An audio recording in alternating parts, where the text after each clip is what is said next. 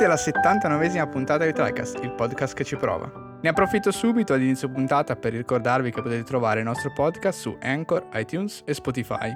Potete seguirci anche su Instagram dove pubblichiamo, tra le varie cose, Art in Games, dove Mattia fa finta di pubblicare artwork ricercati, e pareri su giochi di cui non abbiamo ancora parlato in podcast o in live. Ai più affettuosi di voi consigliamo invece di entrare nel gruppo Telegram per cazzeggiare un po' con noi e con la community. E a chi non può più fare a meno di TriCast, ricordo che ogni domenica sera alle 21.30 ci trovate su Twitch con il nuovo format TriCast Off, dove riassumiamo con voi le news della settimana oppure cazzeggiamo con ospiti e con la community. Ma bando alle ciance, io sono Eric, l'acclamato conduttore di questa trasmissione e qui con me al tavolo ci sono Ale.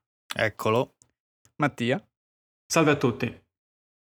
E nessun Basta. altro in realtà più tardi nella puntata ci eh, joinerà, per usare un termine molto caro al nostro ascoltatore Mirko Tommaso, per eh, la rubrica Tabletop sui giochi da tavolo, quindi poi dopo vedremo entrare così d'improvviso il, il quarto uomo.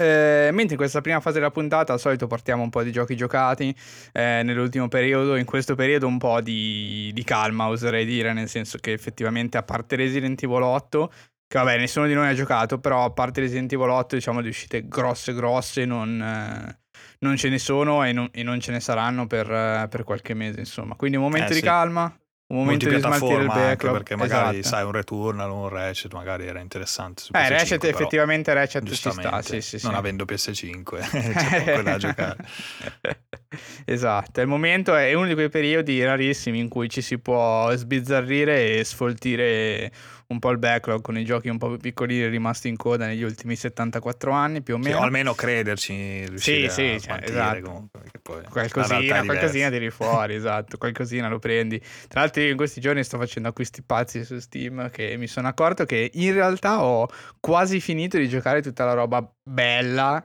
perché poi chiaramente nella, nella resto della, della, libreria si è anche accumulata tanta merda e, ehm, e quindi, quindi, niente, devo correre ai ripari, sto davanti periodi mesi e mesi di, di, giochi piccoli e minori da giocare, ma ho la libreria quasi, quasi in pari, incredibile, non pensavo sarebbe mai successo.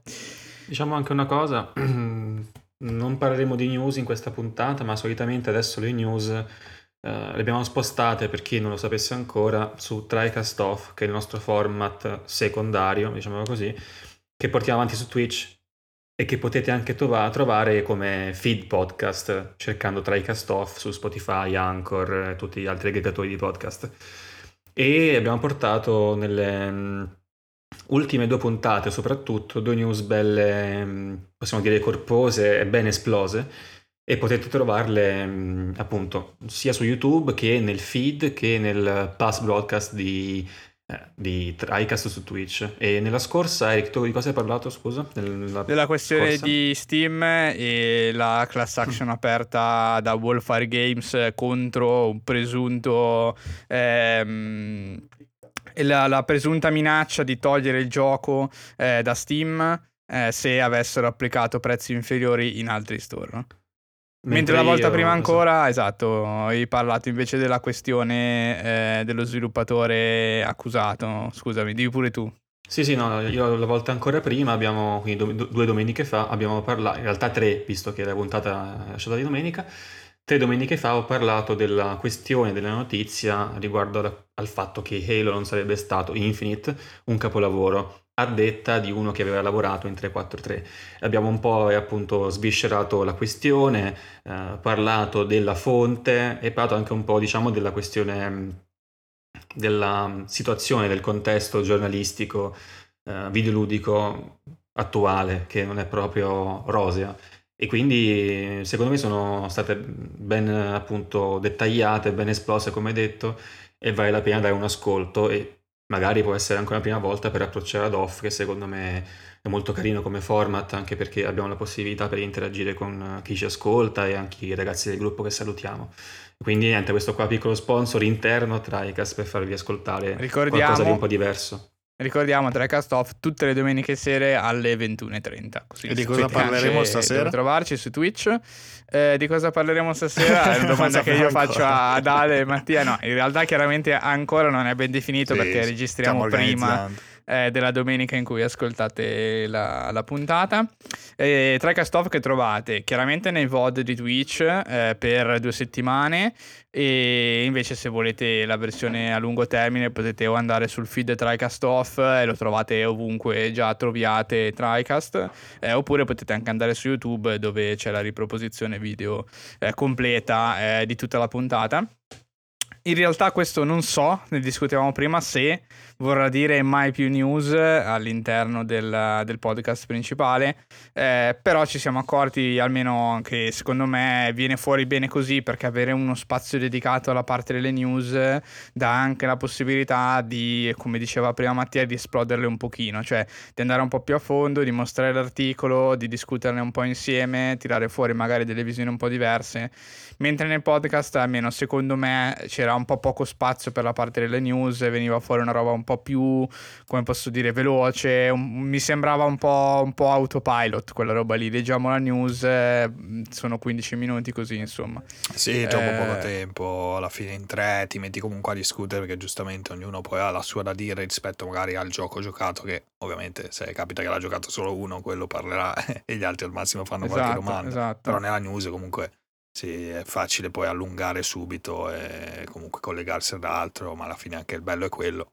Quindi appunto, format a parte, almeno che... siamo più liberi e tranquilli di, di, discuterne col tempo insomma che, mm. che, vogliamo, ecco più o meno, sempre poi sull'ora e mezza, bene o male, non, cerchiamo di non sforare anche lì, però va bene così. Sì, ma non esclude che poi in futuro ovviamente se sono notizie grosse ovviamente le portiamo no, anche in certo, podcast, certo. Esatto, che è comunque esatto, il formato sì, principale, quindi... Beh, già tutta la parte di copertura delle tre sicuramente sarà tutta una Ovviamente. puntata che potranno continuamente aspettarsi sul podcast principale. È chiaro, cioè sono dei mega eventi che esatto. avrebbe poco senso affrontare da un'altra parte, siccome appunto il podcast principale, dove tanti di voi comunque ci ascoltate sicuramente di più che, che in off, essendo off no, il format più nuovo. E quindi assolutamente le cose iper importanti continuiamo sicuramente a parlarne qua per invece diciamo il fattore un po' più continuativo, no? delle news più spicciole, quelle proprio di settimana in settimana, quindi anche argomenti magari poco rilevanti se vogliamo all'interno del panorama complessivo, perché è roba che sai di settimana in settimana, magari quella settimana non succede niente, vai a cercare un po' il gancio un po' più interessante ma anche meno importante evidentemente magari, quindi eh, abbiamo cercato di splittare in, questo, in, questi, in questi due eh, format paralleli, vediamo un pochino come funziona, anzi magari chi di voi avrà voglia ci potrà anche dare un feedback eh, a riguardo su come preferisce che, che, veng- che vengano fatte le news. Ecco. Va bene, direi che dopo questo primo preambolo possiamo passare direttamente ai giochi giocati. Il primo gioco che portiamo, ragazzi, io e Mattia, incredibile, tra l'altro Mattia freschissimo di finale, incredibile, eh, è Mo Astray, eh, un eh, gioco indie che in realtà non ricordo in questo momento, non mi sono preparato. Non so se tu Mattia ricordi al, sul pezzo chi l'ha sviluppato. Allora, sono uno studio cinese, sviluppatori si chiamano Archprey Archprey, Inc. Archprey, sì, sì. Archprey, Archprey, come dir si voglia, e in realtà non è proprio indie perché è edito da un uh, editore che si chiama Rayark. International Limited non, so, non ho mai sentito. Ah, ma Rayark sono quelli abbastanza famosi, siamo mobile, eh, mi ricordo, quello che hanno fatto quel gioco che tappi Dimo. musicale. Dimo? Eh, mm, Dimo? Anche quello era quello del piano. Sì, sì, sto guardando adesso perché no, non ricordavo il nome dello okay, sviluppatore. Sì, sì, però prima di Dimo hanno fatto quello invece, quell'altro più quello che tappi proprio su, con varie dita sullo schermo i vari bottoni Ah, non, mi, insomma, non, non c'è su, su, Steam, quindi sicuramente no, no, sarà Steam rimasto no, solo mobile. su mobile. Sì, sì, sì. Comunque, ecco, però domanda, scusate, alla fine sì. penso sia per casualità, eh, salvo magari appunto roba mobile che uno magari neanche si preoccupa di chi sia lo sviluppatore che avete giocato. Però su Steam forse è il primo gioco cinese che giocate o sbaglio, cioè così, giusto perché magari è raro, no? Probabilmente. Sì, Ma in realtà è che questi giochi piccolini, con tutto il rispetto chiaramente per gli sviluppatori, eh, è, è, difficile no, ricordarli perché al massimo giochi un loro gioco, quindi magari c'è qualche studio piccolino. Sì, eh, sì, magari è eh, capitato, cinese, però appunto no, eh, che magari, magari leggi il nome e non sai che sono cinesi. Ecco, qui si capisce abbastanza bene dei titoli di coda, eccetera, ma magari in altri giochi non è così, non è così immediato. Eh, però sì, potrebbe tranquillamente essere, essere così. Comunque ho recuperato, Curioso comunque. scusate, Situs. E poi sì, Situs. anche Dim ovviamente, però il Situs è Ok. il primo diciamo che avevo conosciuto su, su Android. Ok, che, che tipo di gioco è Moa Stray? In realtà comunque su Steam, eh, nonostante sia un gioco piccolino, ha avuto un apprezzamento grandissimo, tante review, quindi immagino anche tanti giocatori. Eh, voto tra l'altro molto alto, 93 su 100 complessivo, su Steam sempre. Ehm, fondamentalmente è un um, platformer...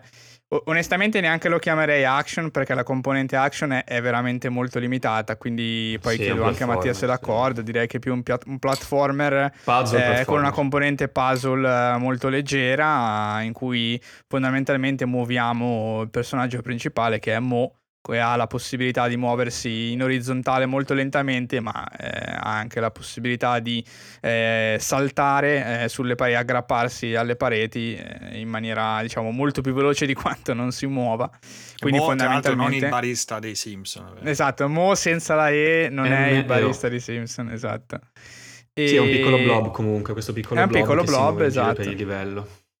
Esatto, si muove in giro per il livello, potrà attaccarsi alle varie pareti. Ci sono poi chiaramente diverse meccaniche all'interno del gioco che permette poi di eh, oltrepassare tutti i livelli. Direi che come gioco, onestamente, qua sicuramente eh, mentre ne parliamo ci scontreremo un pochino. Chiaramente è un po' nato il meme anche sul gruppo perché a Mattia non è piaciuto troppissimo, a me invece è piaciuto abbastanza.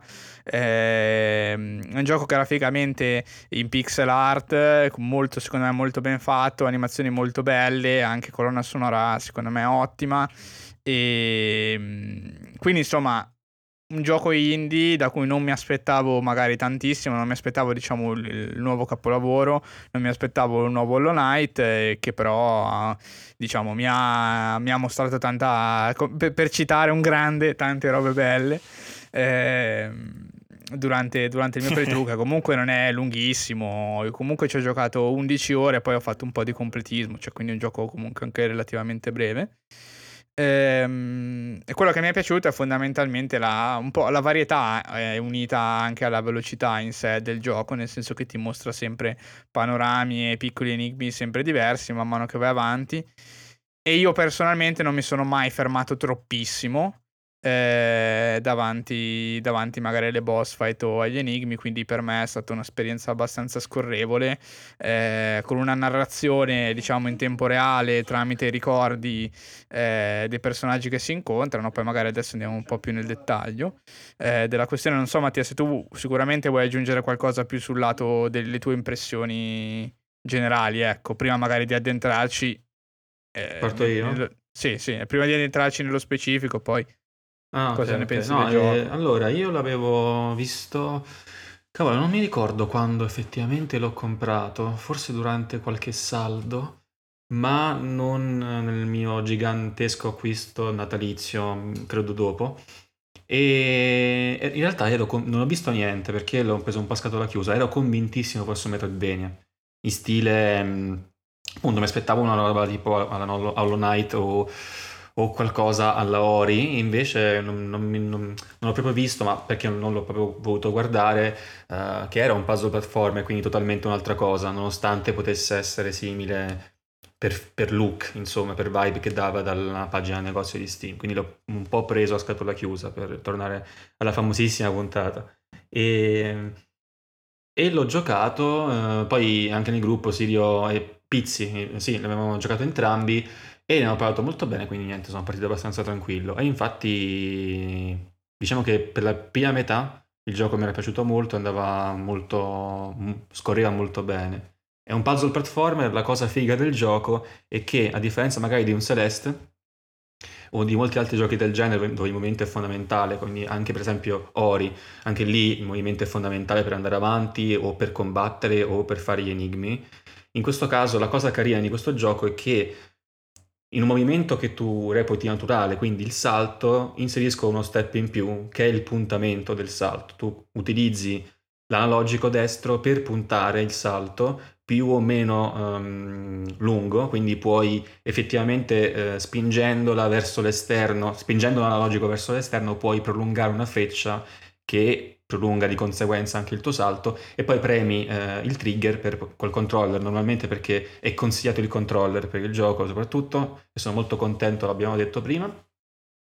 Eh, col trigger poi effettivamente salti. Quindi è un po' come mh, quando pensi di camminare in un gioco è normale, magari c'è invece un gioco che ti dice no guarda per fare un passo devi prima puntare e poi premere, quindi c'è questo step in più che è carino e che aggiunge comunque una meccanica diversa al gioco rispetto a molti altri platformer dove semplicemente premi e salti, punto. Non devi puntare, non devi eh, eventualmente caricare o altro, quindi questa qua è una bella cosa. Eh, e anche come ha detto Eric, sono d'accordo, graficamente è davvero bello, molto, molto ispirato.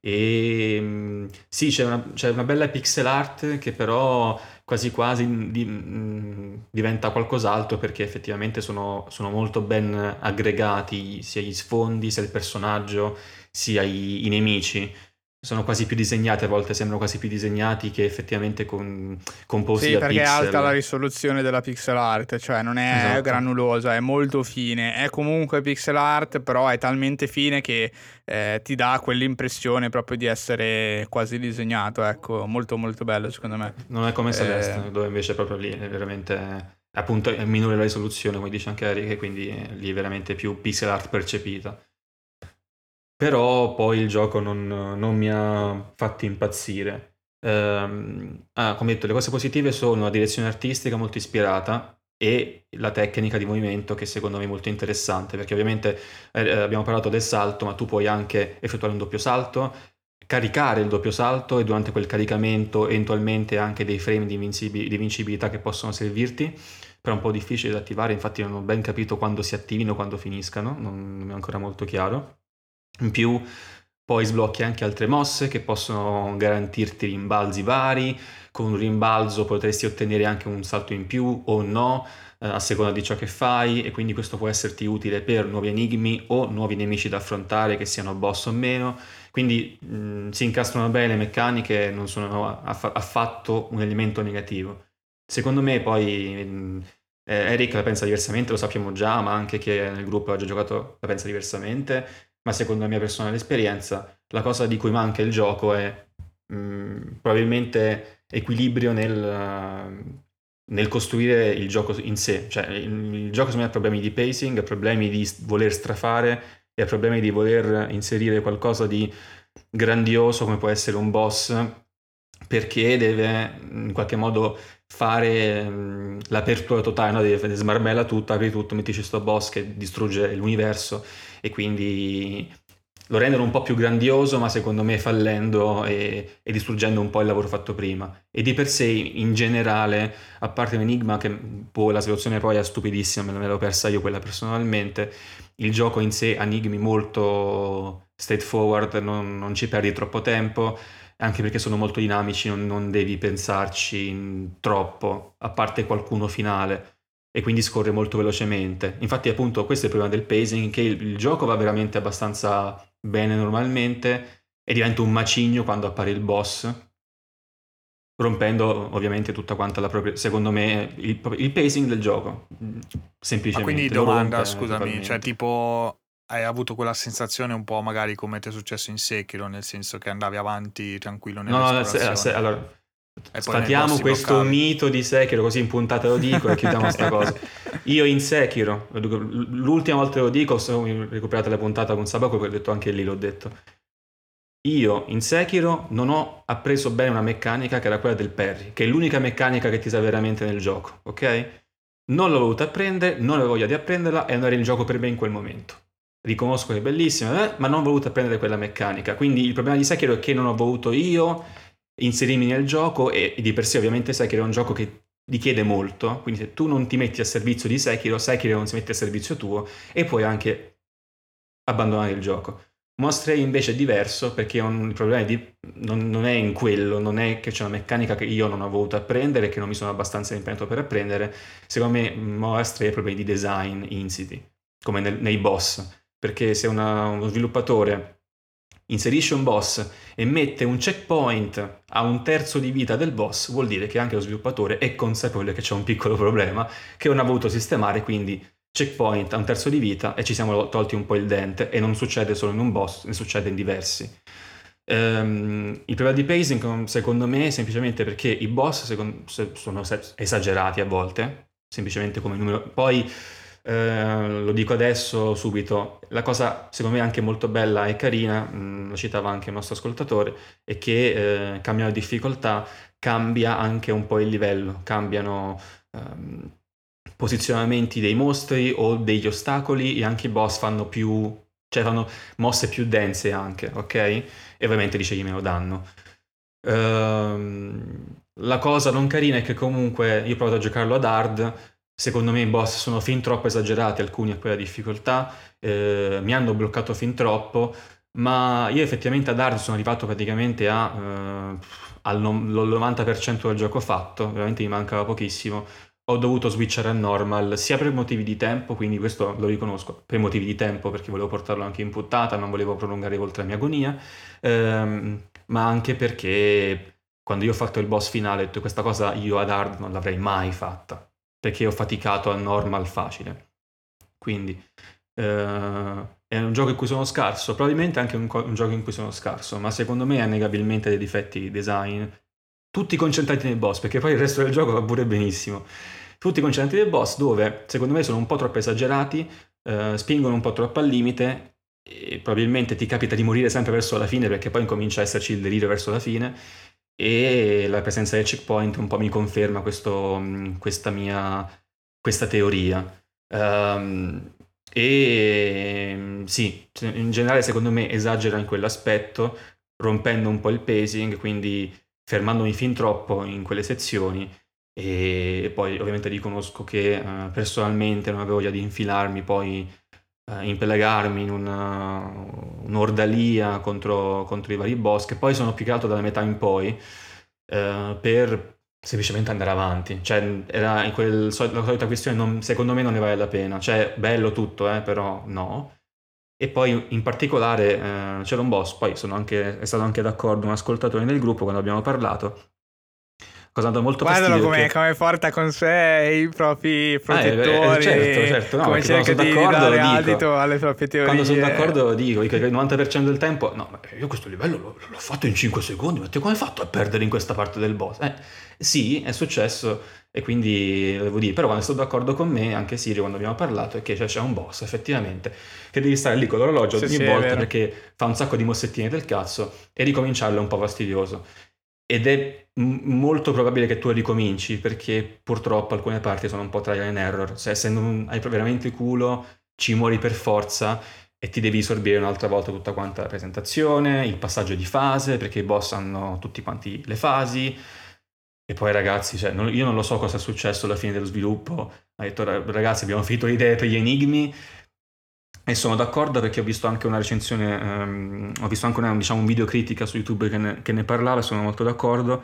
Il gioco per una buona parte ha un bel equilibrio fra enigmi e combattimento, cioè sono abbastanza... sono messi comunque a distanze ragionevoli, quindi non ti stanchi mai, più o meno. Alla fine gli enigmi scompaiono, cioè tipo combattimento all'infinito per, uh, 40-50 minuti di gioco circa, c'è un boss dopo l'altro, un combattimento dopo l'altro, senza molto senso, come se avesse detto ragazzi qui dobbiamo chiudere, dobbiamo fare un po' di bordello, mettiamoci uno, due, tre, quattro boss eh, uno dopo l'altro a distanza veramente limitata. E sta roba, cioè, sì, ok, si vedeva che poi alcuni non sono neanche troppo sfidanti come boss, erano, hanno meccaniche molto semplici, anche meno difficili di quelle incontrate prima, come se fosse un po' un'involuzione o l'inserimento magari anche di idee non totalmente sviluppate. Io l'ho percepita un po' così.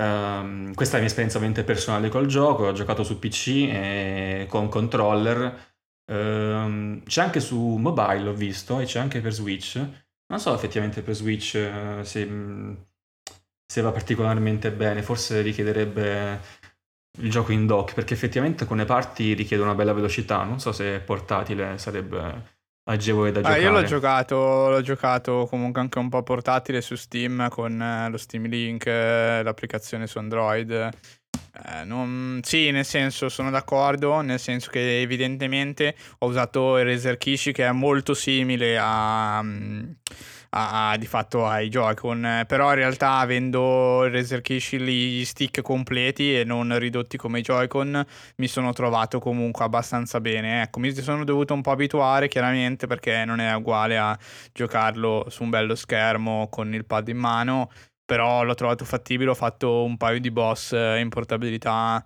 senza grossissimi problemi, diciamo rispetto alla, alla controparte fissa su Switch con i Joy-Con, ecco, mi immagino che possa essere un po' fastidioso eh, perché avendo la corsa super eh, limitata e dovendo saltare in maniera abbastanza precisa, perché al di là della non difficoltà eh, eccezionale degli enigmi, poi il gioco è saltare, quindi cioè, devi saltare bene, altrimenti muori ehm, e devi ricominciare magari quella sezione del livello. Quindi non lo so, onestamente. Eh, sì, lo, lo consiglierei anch'io comunque, magari con il pad Pro per evitare eventuali fastidi dovuti ai Joy-Con. Però cioè, io adesso diciamo mi incastro un po', se Mattia se, se, se sei d'accordo, mi incastro un po' su, su, quello che invece vorrei dire io sul gioco. Cioè, se, la mia opinione non è in realtà a livello fattuale non è lontanissima da quella di Mattia, cioè è evidentemente un gioco che ha tra virgolette dei problemi. Eh, però, cioè, per la mia esperienza sono i problemi di un gioco indie, cioè è un gioco, costa 12 euro, non è il platform perfetto. Ci sono delle problematiche, ci sono eh, delle fasi, eh, specialmente in un boss, eh, ma poi si ripetono magari anche un pochino negli altri, che non sono pulitissime. Eh, però nella mia esperienza personale, chiaramente visto che qui Mattia ci, ci scontriamo, è chiaro che è giusto delineare eh, la parte personale, cioè è vero, sì, qualche volta il boss l'ho dovuto rifare, ce ne sono un paio magari in particolare che ti costringe a restartare, eh, perché ci sono un paio di fasi che diciamo sono un po' randomiche, però per la mia esperienza personale si parla di non stare più di 20 minuti davanti al boss, cioè una roba che io ho trovato comunque accettabile, ecco, non sono stato fermo due ore davanti a un boss perché non, non riuscivo a, a, a, batterlo, ecco. Quindi sì, sarebbe stato meglio se, se queste fasi eh, fossero state meglio pensate, magari un po' più equilibrate. Sicuramente avere checkpoint in mezzo è perché si accorgono appunto che c'è un problema, eh, quindi è, è oggettivo che ci sia però poi c'è in un'esperienza che per me è durata 11-12 ore stare fermo 20-30 minuti davanti a qualche boss non mi ha intaccato più di tanto poi il giudizio complessivo, ecco. È un difetto, cioè sono passato oltre senza grossi problemi. Eh, io onestamente non sono super d'accordo sul fatto che la parte finale sia molto buttata lì. Io mi sono. L'ultima fase in cui appunto è molto più combattiva che non, che non di enigmi mi è, mi è piaciuta abbastanza, specialmente poi la parte finale mi è piaciuta proprio tanto. Eh, compreso il boss finale, mi sono, mi sono divertito, l'ho fatto tranqu- cioè, tranquillamente no. L'ho fatto ad hard che nel gioco si chiama Adventure eh, ed è la penultima difficoltà dopo Disaster. Cioè, l'ho fatto ad Adventure, eh, non l'ho fatto la prima volta, non ci ho messo 5 minuti, magari ce ne ho messi magari anche 30 probabilmente. Però mi, cioè, mi, è piaciuto imparare a fare il boss, eh, morivo, si rifà, non, non, ho trovato neanche troppo lunga la fase di ricominciare, cioè mh, mm, ti respawn all'inizio del boss, caricamento quasi nullo e riparti fin da subito. Chiaro, se eri alla sì, fine del boss... alcuni poi non hanno ti... checkpoint, alcuni ormai alcuni te lo aspetti ogni esatto. tanto, invece no, se li caricavete al massimo, affanculo e sì, ricominci sì. tutto da capo. Cioè, secondo me, specialmente l'ultimo boss, ripeto, cioè non è, secondo me, comunque un'esperienza groundbreaking, cioè non è un'esperienza che dici, oh mio Dio, è la nuova frontiera dei action platformer, eh, sono questi boss, no? Però, cioè, comunque a me è piaciuto abbastanza. Me lo sono giocato senza pormi troppe domande. Forse avevo aspettative anche più basse, nel senso che l'ho visto, io l'ho comprato fondamentalmente perché avevo visto parlare nel gruppo, eh, loro ne parlavano molto bene. Eh, era già quella fase in cui tu avevi qualche dubbio, mi aveva un po' incuriosito. Poi il gioco su Steam costa 12 euro qualcosa. Quindi ho detto, vabbè, volevo iniziare qualcosa di nuovo, di piccolino in vista di Biomutant. E, e quindi ho detto, vai, me lo prendo, me lo gioco, così poi ne parlo anche con Mattia. Ci confrontiamo può essere interessante. Quindi io non avevo di fatto altissime aspettative, cioè sapevo che era un buon gioco, però l'ho visto 12 euro prezzo pieno. Eh, invece abbastanza... Eh, mi, aspe- mi, aspettavo una cosa cos- così, diciamo, anzi, eh, dal mio punto... Ah, scusami, volevi dire qualche ci avete sentito, ma stavo parlando. Ah, no, quindi- dicevo no, io penso invece abbastanza alte, cioè nel senso abbastanza alte, settate verso sicuramente più in alto della media perché tra il molto positivo di Steam, tra OpenCritic, tra... Quanto c'era su Metacritic che hai visto? 90? No, che c'avevi visto tu? No, Scusa? dicevo 93 su Steam, però posso guardare su 93 su Metacritic. Steam, cioè insomma, Sì, non sì. è 93 su Steam è... Però, aspetta, però è cioè- contestualizzato, cioè trovi anche giochi da 5 euro 98% su Sì, Steam. sì, però dico Cioè, è contestualizzato anche alla cose, non- fascia. Non dici giocherò un buon gioco, st- stai già pensando. Conte- giocherò- Secondo me è contestualizzato tanto alla fascia. Comunque 81% sto vedendo su Metacritic. Ok, già, già Di più, fatto. più in Un linea, po' più ridimensionato, sì, sì, sì. Cioè, secondo me, io lo dico perché penso, magari mi sbaglio di bazzicare un po' su Steam più di te. E cioè, le... tanti giochi su Steam hanno votazioni alte, ma perché quello che la votazione su Steam, secondo me, tiene tantissimo conto della fascia di prezzo. Mentre quella più globale di, eh, di un Metacritic o di un OpenCritic, sicuramente in qualche forma tiene conto anche del prezzo. Se il prezzo è troppo alto rispetto a quello che il gioco offre, sicuramente incide. Però molto meno, cioè 81% su Metacritic e lo metti in mezzo ai vari AAA, eh, eh, chiaramente in lista, che magari prendono 85, 86, tipo gli Assassin's Creed, eccetera, capito? Le valutazioni di Metacritic eh, mettono tutto nello stesso calderone. Eh, ti prendi un Fez alla stessa votazione di Super Mario 3D World eh, per Switch, per dire sono... Sì, sì, ma io Capito? l'ho messo un po' nel contesto, perché io stesso prezzo più o meno ho preso anche Celeste, che nel senso è anni luce Sì, come sì, sì. platformer davanti a, a Homo Astray, sebbene la meccanica di base sia diversa, perché in Celeste più o meno... mh, non è che ci sta il, il salto ritma- oh, ritmato, il salto ragionato come c'è in Homo Astray, non c'è quell'ostacolo in più, però siamo sullo... cioè una delle cose più simili che mi viene in mente, siamo totalmente Sì, costa anche mondo. quasi il doppio, però. Cioè, secondo me la- quella differenza Sì, lì di però, 7 siamo euro e mezzo son- è tanto comunque, eh, su 20-12 euro. Cioè, secondo me la differenza di prezzo è abbastanza elevata. Cioè, c'è differenza tra 12 e 20. Poi non voglio aggrapparmi al cavillo per giustificare il gioco. Cioè, i- le cose ci sono. Secondo me, da una parte 20 euro, così come abbiamo citato anche Ori, no? Se non sbaglio, anche il primo Ori costa 19,90. Ehm, Ah, controllare. di All'uscita però mi sembra che costava sempre Cosa? 30 comunque. All'uscita Ori. Il primo primo, Ori 30 sì. euro? Sì, sì, no. Credo. Ok. Mi sembra, eh. Ehm, eh, Controllo Sì, sì, sì, no, perché frattempo. qui non riesco. Perché 30 euro sicuramente il secondo, però il secondo Ori è proprio un'altra roba. C'è già quasi più Metroidvania, diventa un po' gioco più complesso in generale. Sì, cioè, infatti nel senso, gruppo ho fatto la provo- provocazione dicendo che ti potresti comprare un Ori al posto di Monstray. Ovviamente non sono lo stesso genere, ovviamente non sono lo stesso scopo, ovviamente non c'è lo No, secondo me hai ragione alla fine del primo, del primo Ori. Il primo, che, il primo Ori è molto come Moastre alla fine perché il secondo Ori ha già una componente di combattimento più pronunciata, no? Cioè già molto più action. Mentre il primo Ori effettivamente era per il 90% eh, movimento, esattamente come Moastre secondo me. Però c'è una differenza poi proprio di produzione che secondo me ha permesso anche eh, ad Ori di spiccare un po' di più. No- non che gli sviluppatori di Ori, Moon Studios non siano bravi assolutamente, c'è la bravura di base, ci mancherebbe. Però sono, secondo me la differenza di prezzo è molto elevata, cioè quando togli 8 euro a un gioco che ne costa 20 è tanto, cioè stai quasi togliendo il 50% del prezzo. Lo stesso comparison potresti farlo tra un gioco a 60 euro e un gioco a 40. Cioè le- le- la proporzione è quella, diciamo. Eh, quindi secondo me ci sta che Mostre sia un più sporco. Eh, ci sta anche eh, voler parlare magari di Celeste, nel senso che magari Celeste, anche se costa di più, è comunque infinitamente più, più bello e quindi anche se costa di più il gioco vale la candela in tal senso. Eh, rimane comunque una grande eccezione, secondo me. Cioè, non è che poi come Celeste Sì, no, ne trovi altri tutti 10 Celeste, sì, sì, che, che- che ti fanno la stessa vabbè, cosa. capita, esatto. Beh, vedi eh, Hollow Knight che costa 10 euro. Eh, Hollow. Knight, co- esatto, Hollow Knight ti ha costa quanto Mo Astray, effettivamente, costa 15 euro, prezzo pieno. Eh, Ma ovviamente lì poi ed è infinitamente eh, superiore rispetto a Mostray, senza proprio neanche ombra di dubbio, ecco. E niente, Però secondo me è solo sporcizia, eh. secondo me non è neanche di... cioè non è che sono stato due ore davanti ai boss, perché stavo due ore davanti ai boss, ragazzi, il gioco l'avevo reso. Fatto il reso, stavo due ore contro un boss. Lo faccio ammesso anch'io. Certo. sui 30 minuti, ma anche meno, eh, perché poi non mi sono messo a conto i tentativi o altro. Semplicemente non trovavo divertente ricominciare. Mentre in un Celeste io ci ho buttato molto più sangue che su Mastray, eh, eh, già sicuramente più ore e molte più bestemmie di Mastray perché Celeste è su altro, anche su un altro livello di difficoltà rispetto alla difficoltà di, di Mastray.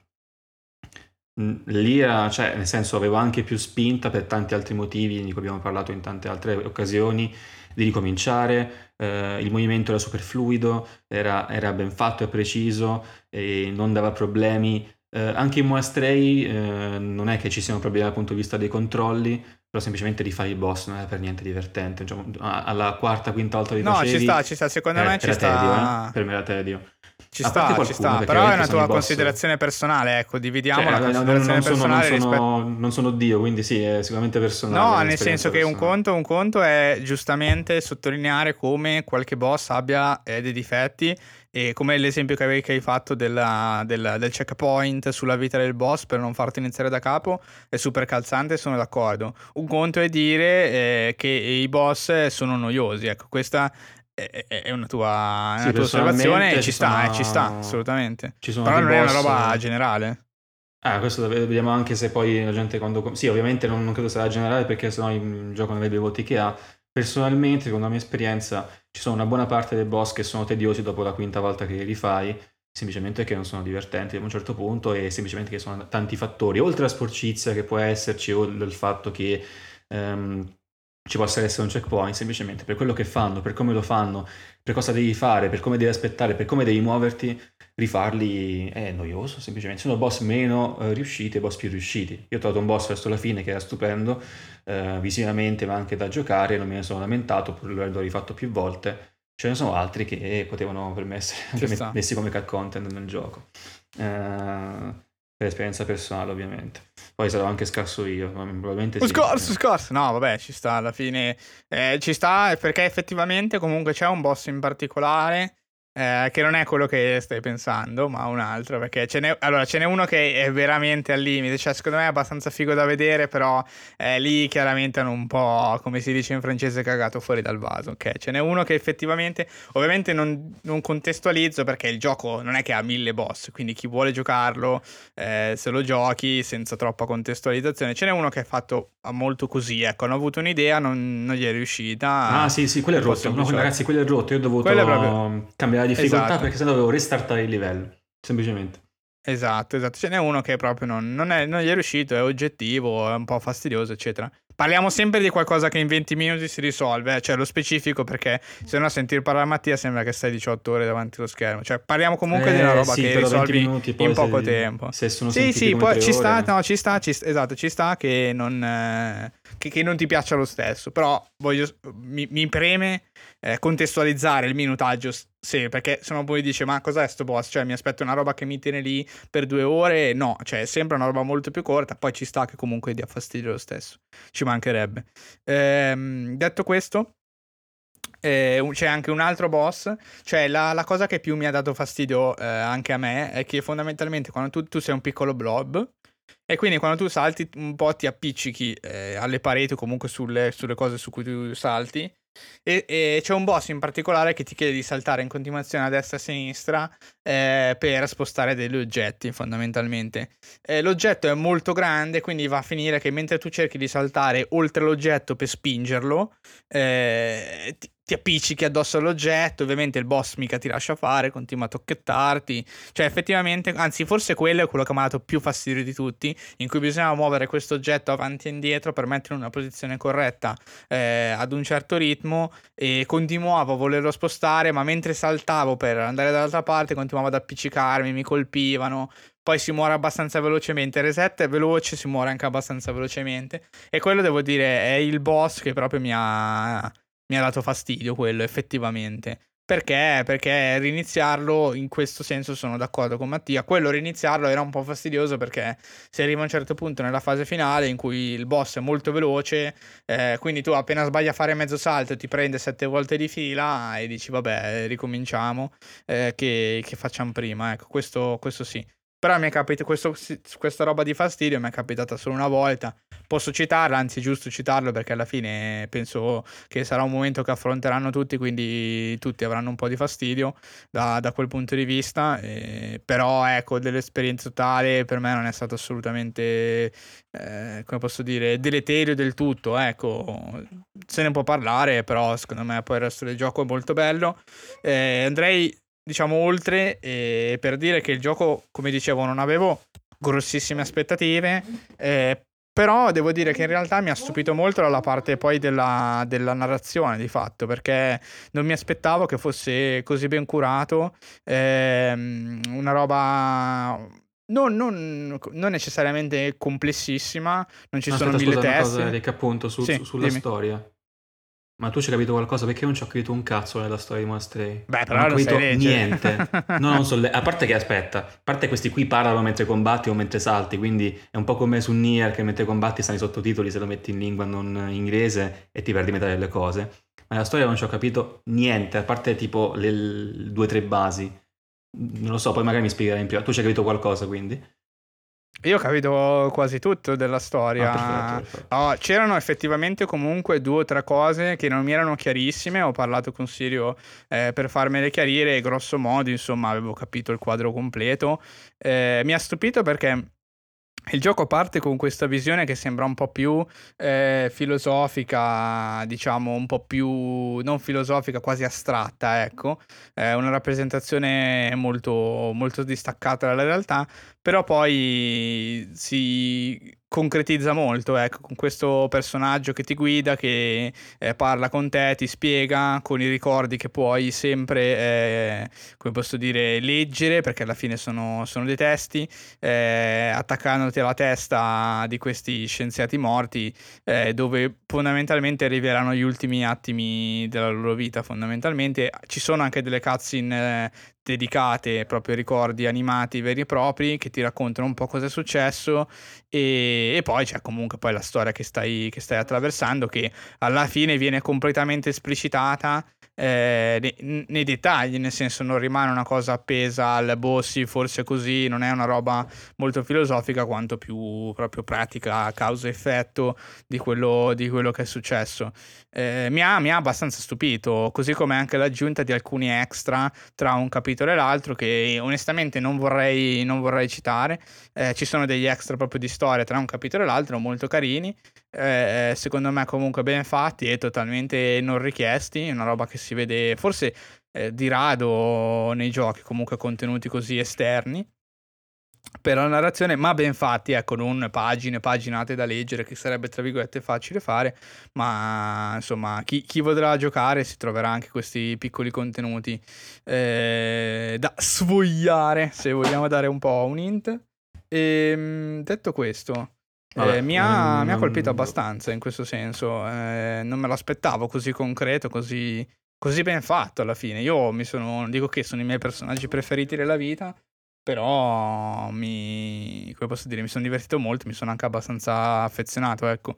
Poi magari dopo parliamo anche sulla storia, che il gioco è corto, cioè se stiamo qui a parlare della storia di cosa è successo in 5 minuti... Ah, non eh, sapevo neanche cosa abbiamo dire. tutto. oh shit. No, no, E no, né, quindi- né- né storia né extra, non mi ha colpito. quindi- ah, ah, poi, vabbè, non lo dico. Ma quando ho visto l'extra, infatti avevo un sospetto sulla natura orientale del prodotto eh, da lì, quando ho visto quell'extra che tu hai citato. Quando infatti l'ho visto mi sono detto vabbè dai. No, comunque no, anche dal punto di vista... A parte che non ci ho capito molto, ma dal punto di vista della storia non, non mi ha detto niente. Poi alla- No, vabbè, non dico- lo dico dopo in privato ad Eric, perché mi ha ricordato Assassin's Creed Unity, una roba del gioco, però non dirò dopo. Privato. non, non- ho mai pensato all'Assassin's Creed durante, durante Eh, il io gioco, pensato, quindi- io l'ho pensato. Ok, ok. Boh, secondo me, allora, la storia non è groundbreaking, anche qui, cioè non è niente che ti fa esplodere il cervello, dici, oh mio Dio, incredibile, mai visto. È una storia carina, ben raccontata, ha un suo mistero che pian piano si svela, non è nulla da mettersi le mani nei capelli, però è ben fatto. Ecco, io ripeto, non avevo grandissime aspettative e, e quindi mm, me la sono goduta, ecco, secondo me vale tanto anche quello, cioè non mi aspettavo un capolavoro, il gioco non è un capolavoro a conti fatti, ma è ben fatto, quindi, quindi sono molto contento. Ok. Va bene. No, nel eh, senso, non pensavo che ci fosse... No, non avevo nient'altro da dire. Eh, ho detto- tutto... Personalmente, ah, personalmente non so se lo consiglio. Io, allora, io Matteo Guardi di TriCast non so se consiglierei Moastrei. Di base lo consiglierei se avete un... buona pazienza da dedicarci, se volete giocarlo ad hard, se no a normal penso che lo fate abbastanza tranquillamente. Eh, appunto, è un buon gioco. Eh, sono qui, sono- È un buon gioco. Secondo me con fin troppi difetti che lo fa slittare da buon gioco a... Sì, buono dai, eh, ma non qualcosa che ti dico comprarlo subito su Steam. Ci sarebbe una lista ben più ampia di, di quelli. Vabbè, grazie al cazzo. Eh, ho capito, non è però, un capolavoro, senso- ragazzi. Non è il nuovo Hollow Knight. eh, possiamo Sì, ma togliendo i soliti Cioè, noti, se- ad esempio Hollow Knight neanche l'ho finito, quindi per dirti, non è che vi sto, sto dicendo Cioè, Hollow rendetevi davanti. conto, ragazzi, eh? Rendetevi conto, io non dico niente, non dico niente. Mattia parla per sé. Hollow Esatto. Knight non finito. Non Vi finito, non questo. finito, ma l'ho detto anche altre volte nel podcast. Non è che Sì, possiamo è essere vero, ormai- giochi che giochiamo. Ma sì, ma infatti chi lo Quindi- ascolta comunque lo sa, non si preoccupa. di- Cioè, mi ho rotto No, le no, palle. infatti io non dico Eh, niente. Legittimo, legittimo. Gli Eh, ascoltatori ricordate Iuvara, Vito stessi. Iuvara ha detto una cosa molto sa- saggia e, e- e giusta nella puntata in cui è stato con noi, ha detto ognuno ha la propria esperienza e porta la sua singolare esperienza e non una recensione oggettiva. Io quando ho giocato tanto, tanto tempo fa, adesso non ho tempo e testa per riprenderlo, Hollow Knight, mi ho rotto le palle di cercare i, passaggi nascosti ovunque perché non era il periodo in cui volevo dedicarmi probabilmente a un Metroidvania, quindi sono scaffato lì su, su GOG. Non so se un giorno lo riprenderò, ma sicuramente riconosco il valore.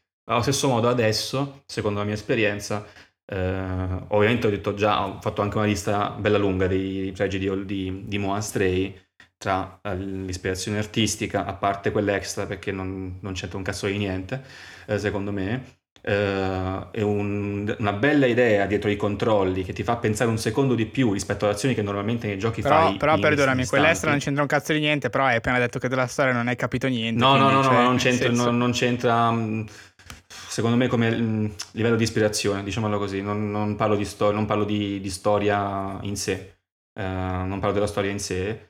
App- dicevo, un controllo che per una volta ti fa ragionare un secondo in più su una cosa che normalmente il 90% dei giochi la fai in un secondo, cioè saltare. Eh, a parte queste che sono me belle idee e anche grandiose se avessero sviluppato meglio il gioco, personalmente ho trovato tante eh, tediosità che lo fanno scendere anche sotto, secondo me, è davvero un buon gioco, per dirla come frase e non come voto. Quindi non so se personalmente lo consiglierei, probabilmente se siete tutti quanti molto bravi più a giocare ai giochi, probabilmente ve lo, ve lo consiglierei perché magari sono scarso io. Cattivissimo, anche, anche contro gli E- ascoltatori. No, no, fate voi, fate voi. invece contro gli la- ascoltatori che non c'entrano E niente. invece noi se entrate, nel gruppo di. Tri- se entrate nel gruppo di TriCast eh, troverete, a parte un sacco di gente incredibile con cui parlare, ma anche tanta gente che ve lo consiglierà caldamente. Infatti anche per questo mi aspettavo una roba incredibile quando ho iniziato, perché oh, gioca, gioca, gioca. Me, per me non ha funzionato per tanti aspetti. Poi... Ci sta, ci sta, ma secondo me, tut- cioè non tutta, ma gran parte anche questione di aspettative che erano molto diverse, ecco. Ti, ti aspettavi una roba molto più pulita, molto più perfezionata di non quella che è, ecco, di non quello che poi in realtà... La mia, vi- ecco, la mia vista che era totalmente esterno, io non sapevo neanche cosa fosse il gioco, che sono semplicemente andato su Steam a comprarlo e avevo un'impressione completamente diversa, che è quella che il gioco mi ha dato semplicemente sulla sua pagina di Steam, ecco. Invece di non, non sentire magari altri che ti dicono ah è bellissimo ecco. Secondo me purtroppo questa volta almeno questa è la mia impressione averti detto che era un gioco molto pulito cioè non molto pulito ma molto bello molto bello da giocare assolutamente ti ha creato un pregiudizio eh, che poi non ti ha permesso di vedere un attimino bene le cose non so se è chiaro quello che voglio dire cioè una questione proprio di, di prospettiva di aspettative eh, e ci sta alla fine capita, capita spesso un po' a tutti Ah, sì, di avere sì, un'aspettativa diversa Potrebbe rispetto a anche- quello che è la potrebbe essere realtà. anche questo in, in parte, non so. Eh, magari esatto, sicuramente, il gioco sicuramente ha dei difetti, quindi non è solo questo, non è solo aspettativa, però secondo me c'è una buona, una buona fetta nella tua esperienza eh, e anche di, di aspettativa, ecco. C'è anche il peso comunque- poi dei difetti stessi, perché magari appunto uno può pesare meno come Eric, eh, Mattia invece pesa di più quel tipo, quello stesso difetto. eh, Infatti, cioè, infatti, è quello che ho giocatore poi detto, pesa in cioè nel modo senso diverso, quello che, quindi se no ci sta. passa come quello che, che vuoi rompere le palle sui, sui giochi che molti giochi considerano belli, perché spesso mi trovo in questa posizione perché magari sono anche un differente tipo di giocatore, anzi sono un differente tipo di giocatore rispetto magari a TriCast o, o anche al gruppo mh, di TriCast. Riconosco che c'è una tendenza su alcuni generi di giochi, perché Aria Mattia dice che Sekiro non gli è piaciuto, Aria Mattia dice che lo Knight l'ha, l'ha abbandonato, però l'ho detto 150 volte, lo dirò 151 volte.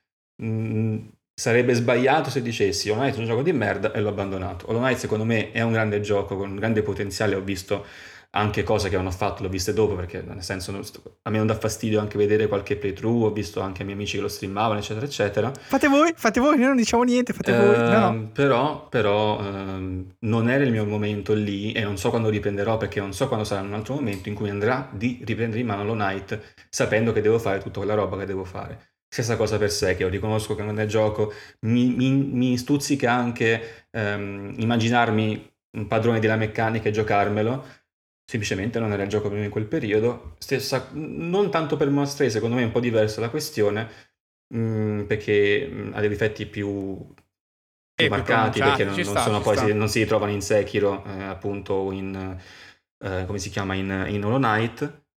Però, ecco, personalmente mh, hanno pensato anche di più, probabilmente anche per questi aspetti. Quindi non nego una qualità di base, che secondo me non è alta come, come viene detto in generale, secondo me, ma eh, per le mie esperienze vi, vi, riporto quello che sto dicendo, che poi infatti, se no saremmo un podcast di recensioni, ma non lo siamo. Quindi. Ma infatti, no, no, battute ma a parte, poi cioè, anche, anche, nel gruppo, banalmente, ma che poi la realtà eh, cioè, si è sempre discusso, infatti, in modo costruttivo, eh, anzi, cioè, quando comunque tu hai, adesso hai fatto questi due esempi, ma anche quando è capitato qualcos'altro, soprattutto magari lato giapponese, che comunque affronti di meno in generale, hai sempre giocato di meno, anche se poi comunque Final Fantasy VII Remake per dire te è uno dei giochi che ti è piaciuto di più ultimamente.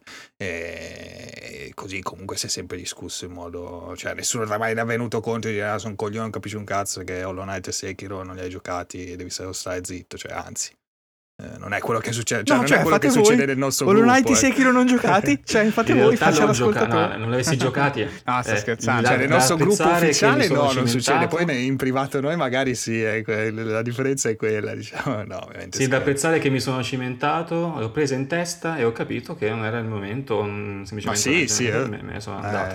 Eh, quei momenti ci succederanno tutti, figurati. E io ho abbandonato Final Fantasy X per dire, cioè, non è che nessuno mi è venuto a pestare. Cioè, no, fate voi, abbandonato Final Fantasy X. Cioè, no, faccia l'ascoltatore, non dico niente. No, va bene, dai, ci sta alla fine. Eh, è anche bello ogni tanto magari avere delle opinioni divergenti perché in realtà comunque non, non capita spessissimo. No, eh. è vero, cioè, vero. adesso citiamo Sekiro Hollow Knight e poi la lista è finita, eh. non è che c'è altro di grosso eh, in cui magari siamo un po' in disaccordo, spesso e volentieri in realtà siamo tutti abbastanza allineati, quindi eh, è anche curioso quando, quando non accade, ecco. Va bene, allora direi che in realtà avevamo anche un altro gioco di cui parlare, ma il tempo stringe e ora arriviamo all'ultima parte della puntata. Oggi abbiamo qui con noi Tommaso per la rubrica Table Tom dedicata ai giochi da tavolo. Buonasera Tommaso. Buonasera ragazzi. Proprio lui, incredibile. Ritorna dopo tempo in memore ai microfoni di TriCast. incredibile, incredibile. Mamma mia, siamo passato un'epoca. Di cosa ci parli stasera? In realtà noi lo sappiamo già, facciamo la finta domanda per gli ascoltatori. allora, stasera parliamo di Azul. Quindi inizio con uh, sì, mia, il mio monologo da ragazzo noioso. Allora, i protagonisti di questo gioco cosa sono? Sono gli Azulejos. Tra l'altro li avevo chiamati sbagliati con voi ragazzi che avevo chiamati Azulegnos. Ah, a parte che come al solito faccio presente a chi ci ascolta che almeno nella partita che ho fatto io Tommaso non ci racconta mai la lore di questi cavolo di giochi che giochiamo e quindi noi stavamo semplicemente facendo un gioco senza sapere un cavolo no, di niente. No, ma c'era detto che, che no, si chiamavano io, io, Gli abuzuliani non me li ricordo. Gli abuzuliani non me li ricordo. Ah, devo, devo, essere sincero neanche io, però... No, Az- Azulegnos me lo ricordo. La lore era delle piastrelle da bagno. Certo, certo. Era... Sì, sì, palese. Noi la lore vera. Comunque lasciamo pure parlare Tommaso, per favore. Ma no, perché a me piace far vedere le meccaniche poi per la lore boh, eh, è comunque interessante, ma io so che voi siete più interessati alle meccaniche. No, allora, eh, ridendo e scherzando, cosa sono questi diavolo di azulejos? Sono, in pratica, sicuramente tutti le conoscete, sono delle piastrelle di ceramica che sono tipiche del Portogallo e della Spagna e che adesso invece sono usate in tutte le case come decorazione, come qualcuno ha detto, a quanto pare sono molto rinomate in bagno. Quindi hanno colori molto variegati e sono caratterizzati appunto da motivi decorativi. Eh, la storia essenzialmente, quindi il preambolo del gioco è questo, che c'è un re portoghese che visita il palazzo dell'Alhambra a Granada, si parla di tantissimi anni fa, in Spagna, ed è colpito da tanta bellezza decide di, ordina- di ornare il proprio, il proprio palazzo reale di Evora con le stesse piastrelle che caratterizzavano appunto l'edificio che l'aveva tanto colpito. Questa è la premessa del gioco e quindi i giocatori chi sono? I giocatori sono questi artisti della ceramica che vengono chiamati e sono incaricati di decorare le pareti del palazzo reale. E quindi adesso chiedo a Mattia, adesso che sai la lore, il gioco è molto più interessante. Ora mi sento molto più coinvolto e... Cioè, e vorrei, essere... vorrei, giocarlo ancora, dicelo Mattia, e domani sera giochi so, ancora. Siamo da solo, su... con i computer. Tutti su Abzu, a fare solitario con Abzu. Non è Abzu okay. comunque, di Giant Squidiana memoria, ma è Azul. Però molto spesso anch'io quando mi dici Azul penso ad Abzu, non so perché.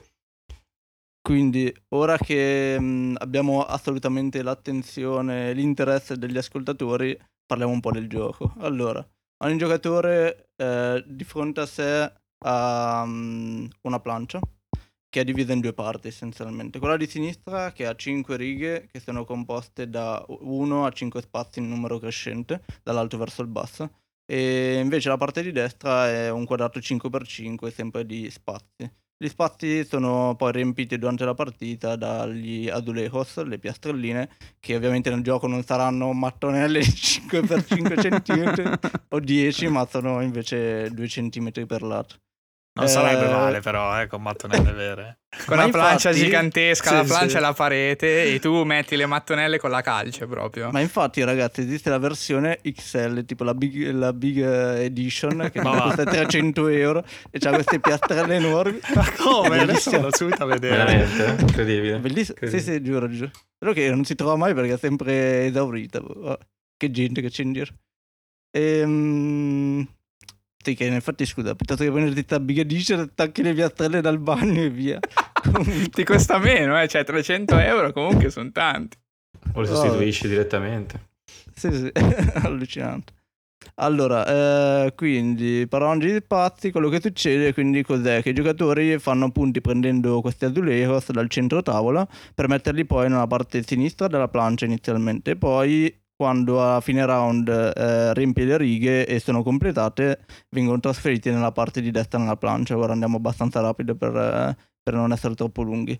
Um, quindi compongono questa parete nella parte destra della plancia e fanno più punti se riescono a combinare, combinare le piastrelle vicine tra loro e se a fine partita si completano righe, colonne o set di colori. Perché set di colori? Perché essenzialmente ci sono 5 tipologie di azulejos e ce ne può essere soltanto uno per riga e per colonna.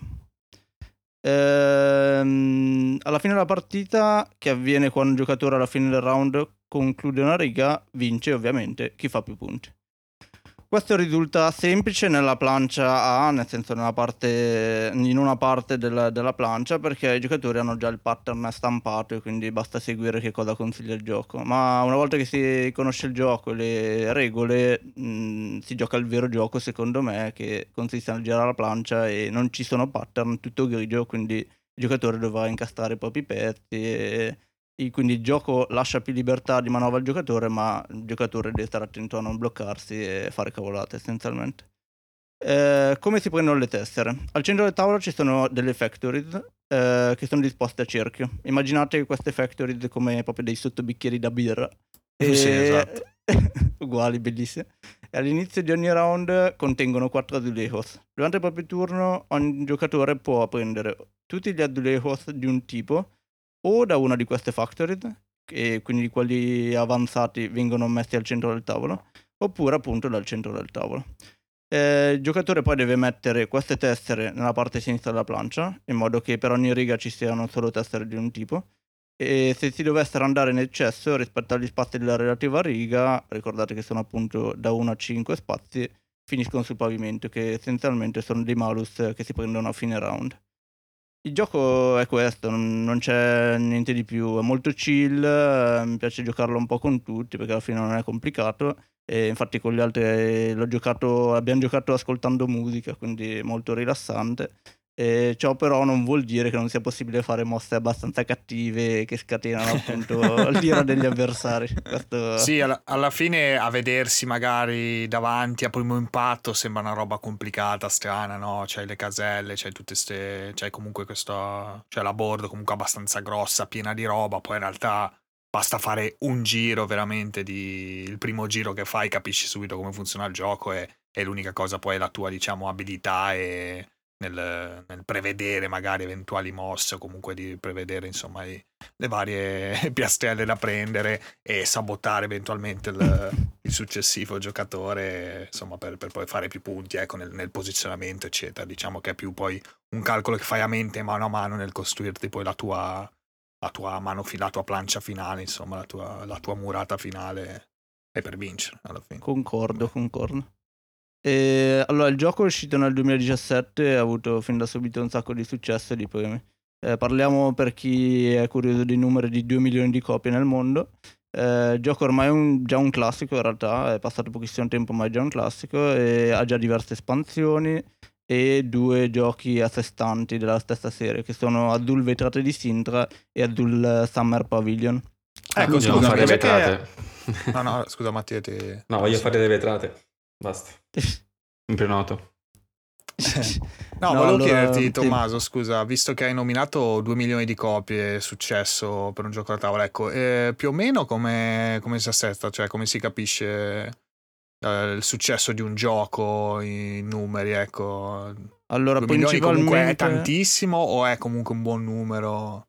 No, no, 2 milioni è un ottimo numero alla fine. Mm, cioè, se ci pensi, alla fine non è che ogni giocatore prende il gioco, ma alla fine, non so, uno del gruppo. Quindi alla fine, se vuoi, è un po' deflazionato il numero. E um, come si capisce se un gioco è popolare oppure no? Essenzialmente da due, da due cose. Mm, il primo, quando un gioco esce in fiera, succede che ci sono quei giochi che catturano l'interesse di tutti della fiera vengono presi d'assalto, finiscono tutte le copie e quindi lì si crea un po' una mania. E lì ehm, potrebbe essere un gioco che semplicemente ehm, è bello da vedere all'inizio e quindi va di moda velocemente, viene preso d'assalto e, e, e succede e però alla lunga il gioco perde un po' di, mm, come si può dire, di nomea o comunque la gente più lo gioca più vede che in realtà è limitato. Oppure viene continuamente menzionato sempre più in là e quando vai nei vari blog eh, o forum vedi che è sempre menzionato. Quello ti fa capire che alla fine il gioco piace, piace molto e appunto i numeri tendenzialmente lo, lo confermano e quindi dicevo, ci sono queste due nuove edizioni. L'ultimo non l'ho ancora provato, Summer Pavilion, ma l'altro sì, e onestamente dal mio punto di vista ehm, Vetrate di Sintra va a complicare un po' troppo il gioco e secondo me il gioco originale rimane migliore perché è quello più pulito ed efficace.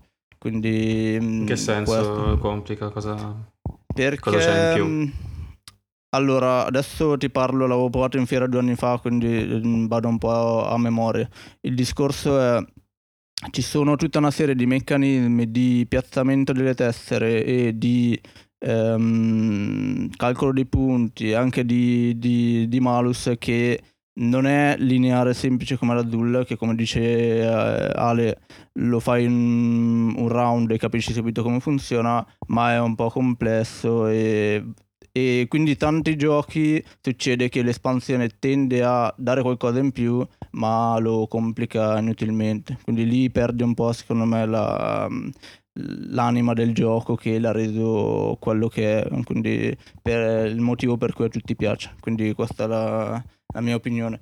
Non saprei dirvi di più perché la mia memoria va un po' a spazi però il concetto è questo. Ed è una, in realtà è un grosso problema di giochi da tavolo che eh, il designer cerca di esagerare e poi va troppo oltre e quindi poi rovina un po' tutto il, ehm, il, il fulcro del gioco. Certo. Che non ci sono patch che possano ricorreggere eh, gli errori.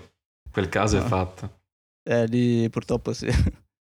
E mm, niente, la cosa che più mi piace di questi giochi sono le tesserine che hanno un aspetto tattile secondo me bellissimo. Purtroppo su Tabletop Simulator i ragazzi non hanno potuto apprezzare Eh, più di sì. tanto. Sì, sì. Purtroppo E sì. niente, quindi po- faccio un recap prima di passare la parola mm, per i commenti. Eh, entriamo nel tecnico e nelle definizioni. Il gioco è quindi un piazzamento tessere competitivo da 2 a 4 giocatori di peso basso, quindi alla portata di tutti. E la durata è di circa 30-40 minuti, poi dipende da quanto la gente è veloce, non ha parasi- paralisi ed analisi.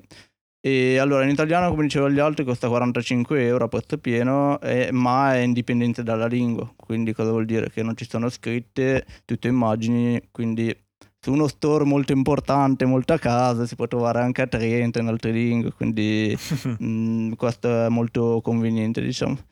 E Sì, anche perché ormai punto- le regole, se uno ha bisogno, cioè se le, se le legge su internet, eh, quelle in Sì, sì, italiano, sì. quindi in questo caso ecco non hai proprio bisogno di... Assolutamente test. no, nessun problema.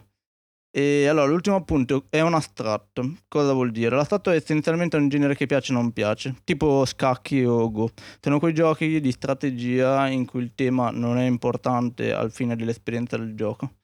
Ehm, in realtà sembrerebbe strano eh, parlando di Azul, perché anch'io personalmente non ero molto sicuro sulla parte del tema, ma sono andato a cercare un po' nei, nei post di BGG e discutevano di questa cosa molto animatamente a quanto pare.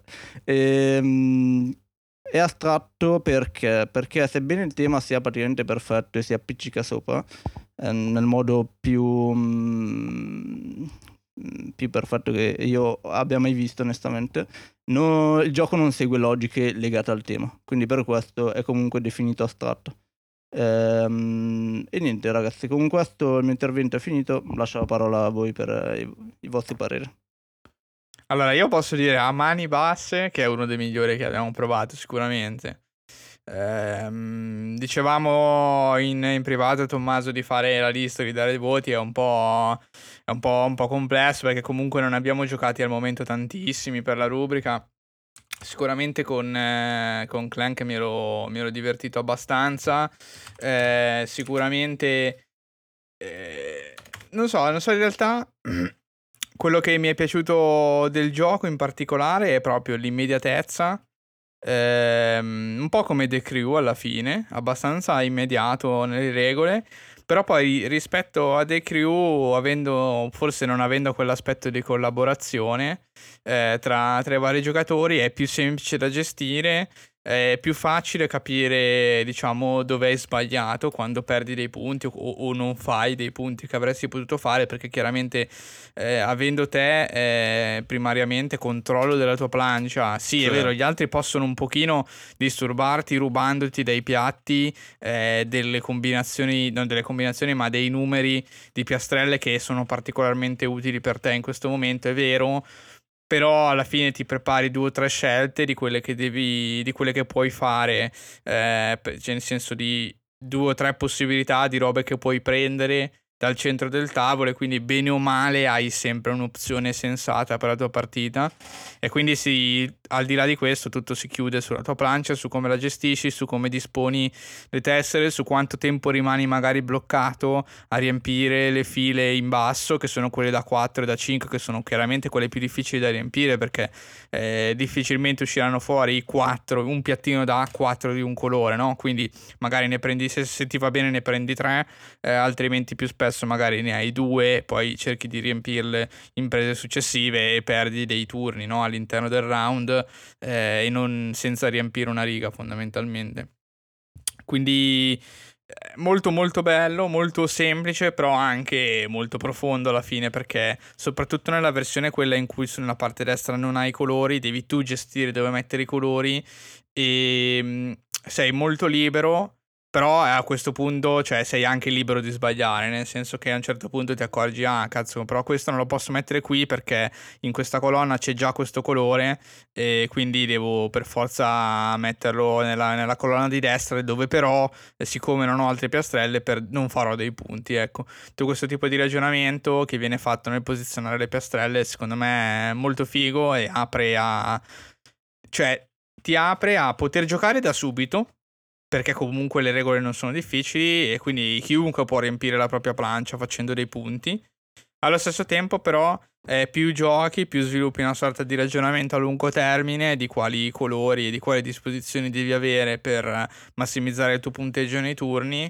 Eh, allo stesso tempo c'è una fase di adattamento in base a quello che c'è sul tavolo, perché chiaramente non puoi prendere i colori e le quantità che vuoi, ma devi gestirti eh, in base a quello che trovi sul tavolo, in base a quello che potrebbe esserci sul tavolo in futuro, eh, con la meccanica del fatto che quando uno prenderà un piatto, prende tutti quelli di un colore e gli altri vanno a finire nel centro del piatto. Quindi poi nel centro del piatto eh, possono capitare le combinazioni più disparate, eh, i residuali di tutti gli altri piattini.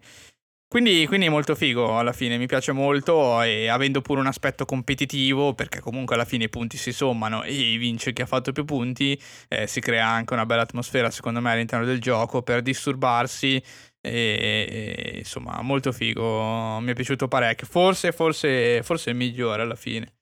Eh, anche se Clank comunque è molto diverso, ecco per questo faccio fatica alla fine a compararlo, magari a dire molto migliore eh, rispetto a un altro gioco come Clank che comunque è, è, molto diverso, quindi è difficile dire meglio o peggio. Però sicuramente quello che, quello che mi ha intrigato di più abbiamo fatto la seconda serata molto volentieri, ecco. Eh, poi non so cosa ne pensano gli altri, sia Alessio che Mattia. Beh, se posso andare io, vai, vai. sì, mi trovo, trovo, d'accordo con te alla fine, Eric, visto che uh, mi è piaciuto molto e ho guardato anche poi su, su Amazon quanto costasse, che ho detto, ah, magari qualche sera potrei effettivamente giocarci, tirare dentro anche mio fratello, mia madre, per dire, beh, provarci, perché comunque è molto, ecco il classico easy to learn, hard to master, no? Come, come tante sì, altre sì, cose. E, ehm, tra l'altro un altro aspetto che poi mi è venuto in mente nel frattempo è che effettivamente eh, non so se non so Tommaso se è una tipologia diciamo di, di, gioco però è tutto scoperto alla fine no? quello che tu vedi sul, sul, sulla board quindi si, le cose che stanno facendo gli, eh, gli, altri giocatori, quindi i tuoi avversari comunque tu lo vedi, eh, vedi le, ovviamente le piastrelle come abbiamo detto sono tutte sul piatto, quindi comunque anche da quel punto di vista tu hai, lo, eh, hai l'occasione di tenere tutto sotto controllo, quindi di, di, farti una strategia dove magari in altri giochi eh, comunque c'è anche quel, l'RNG, no? c'è quella componente magari più di fortuna, chiaramente c'è anche qua magari sulla, sulla mano successiva e su, su cosa può prendere ovviamente la, l'avversario eccetera del turno prima del tuo. Però eh, ecco, anche quello magari aiuta a farsi anche un po' un'idea piano piano, come anche diceva Eric, no? Quindi tu cominci che comunque tu metti, ti fai le tue cose, dici ah, ok, metto qua, metto qua, hai anche quella soddisfazione di fare effettivamente qualcosa, no? Dove magari mi ricordo per i Rain Clank eh, se effettivamente non capivi bene come funzionavano le carte, quali magari convenisse prendere rispetto a un'altra, finivi che magari risolvevi poco no? nei turni, facevi poco e poi magari arrivava il turno di Tommaso che ti, ti scartava mille carte, ti faceva mille robe, giustamente, no? perché conoscendo il gioco, quindi avevi già quell'impressione di, di, essere anche un po' più scarso, no? Già del, giustamente, ma che ci può anche stare poi a seconda del gioco. E invece qua hai subito così l'impressione di fare qualcosa, poi capisci come migliorarti, come come potenziare poi la, la, tua, la tua plancia e, e, fare più punti. Ecco, quindi molto, sì, sì, molto bello anche per me. Comunque mi, ha, mi è piaciuto, insomma, mi sono divertito. Lasciamo per ultima la parola a Mattia che si è scoglionato tutto il tempo. Dici pure sì, la tua, sì, Mattia. Mi sono messo a guardare le piastrelle del bagno mio nel frattempo. E, no, no, sono anche io più o meno d'accordo con, con gli altri. In realtà non non c'è molto dibattito perché alla fine, come t- tutti abbiamo detto, il gioco è abbastanza accessibile, non è fin troppo complesso, non, non ha barriere all'entrata incredibilmente alte, ma mm, forse non, non, ne ha, non, ne ha, quasi. Ed è anche bello da vedere e, il concept è abbastanza originale, nel senso che è un gioco sulle piastrelle non, non credo siano tanto diffusi in generale nel mondo come concetto. Però sono mm, in caso appunto si, su, dal, cioè, si, si, guarda il tutto dal punto di vista artistico, ovviamente eh, assume una sua valenza speciale, secondo me. Non è che io adesso mi farei mille partite ad Azul, eh, personalmente, però però nel senso... Però più, diciamo, più altro... tu sei forse il meno... Ecco, per dare un contesto anche a chi ascolta, noi lo sappiamo perché chiaramente giochiamo insieme, cioè Mattia è comunque quello meno interessato ai giochi da tavolo in generale, proprio come gusti personali, eh, senza fare battute che...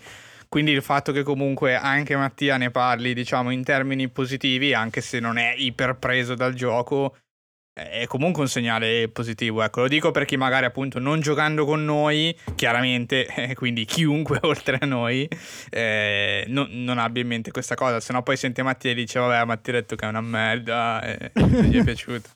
No, giusto per contestualizzare. Tutta la ci fandom di Mattia. Guarda, Che sono la tanti, fan- cioè ah, che c'è la fandom di 90% Mattia. di Tricast Guarda fanno di che- Mattia, il 90% Ah, adesso di il Mattia. 90% non, es- non esageriamo. Il famoso Però- team Mattia eh, ritorna. C'è il famoso team Mattia vs team Eric, eh, cioè, chiaramente c'è una fazione un po' mattiosa che ascolta di più Mattia e quindi è giusto che sappiano il contesto, insomma. Esatto, meglio perché visto che sono un po' influencer è bene, bene dosare quello che dico, ragazzi, quindi non fate tutto ciò che faccio io, per- mi raccomando, pensate con la vostra testa, anche se sono effettivamente impeccabili nei miei giudizi. In ogni caso, mh, ecco, eh, Azul è un gioco che non, ehm, non giocherei mai in digitale, ecco, lo vorrei tanto giocare fisico e per com'è il gioco, per, per cosa tratta, sarebbe molto bello giocarlo al mare. Non so perché questa impressione, tipo... ehm, quei bar magari che hanno le piattaforme in legno sulla spiaggia, su un bel tavolo appunto, anche su di legno, mi giocherei molto volentieri un azzurro. Aspettate ragazzi, prima chiudete gli occhi e immaginate la scena. Immaginatevi la, la scena. Ma quindi, ma quindi Sì, se su. Tabletop Simulator mettiamo, poi il- mettiamo che- quello sfondo, Tommaso, eh, lo mettiamo quello sfondo, si può fare La Tommaso? prossima volta Poi invece- proviamo, proviamo.